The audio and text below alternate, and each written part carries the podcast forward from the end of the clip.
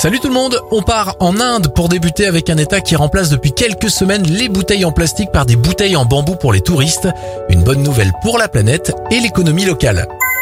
Le sauvetage de l'été a eu lieu en Italie début août. Trois chiens de sauvetage en mer ont porté secours à un groupe de trois familles dont huit enfants. L'aide des chiens a permis de ramener les nageurs sur la côte italienne sains et saufs. Enfin, on termine avec euh, cet espoir vaccinal. L'université d'Oxford aurait trouvé un vaccin efficace à 77% contre la malaria.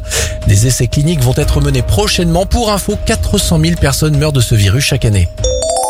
C'était votre journal des bonnes nouvelles. Vous pouvez le retrouver en replay maintenant sur notre site internet et notre application Radioscoop.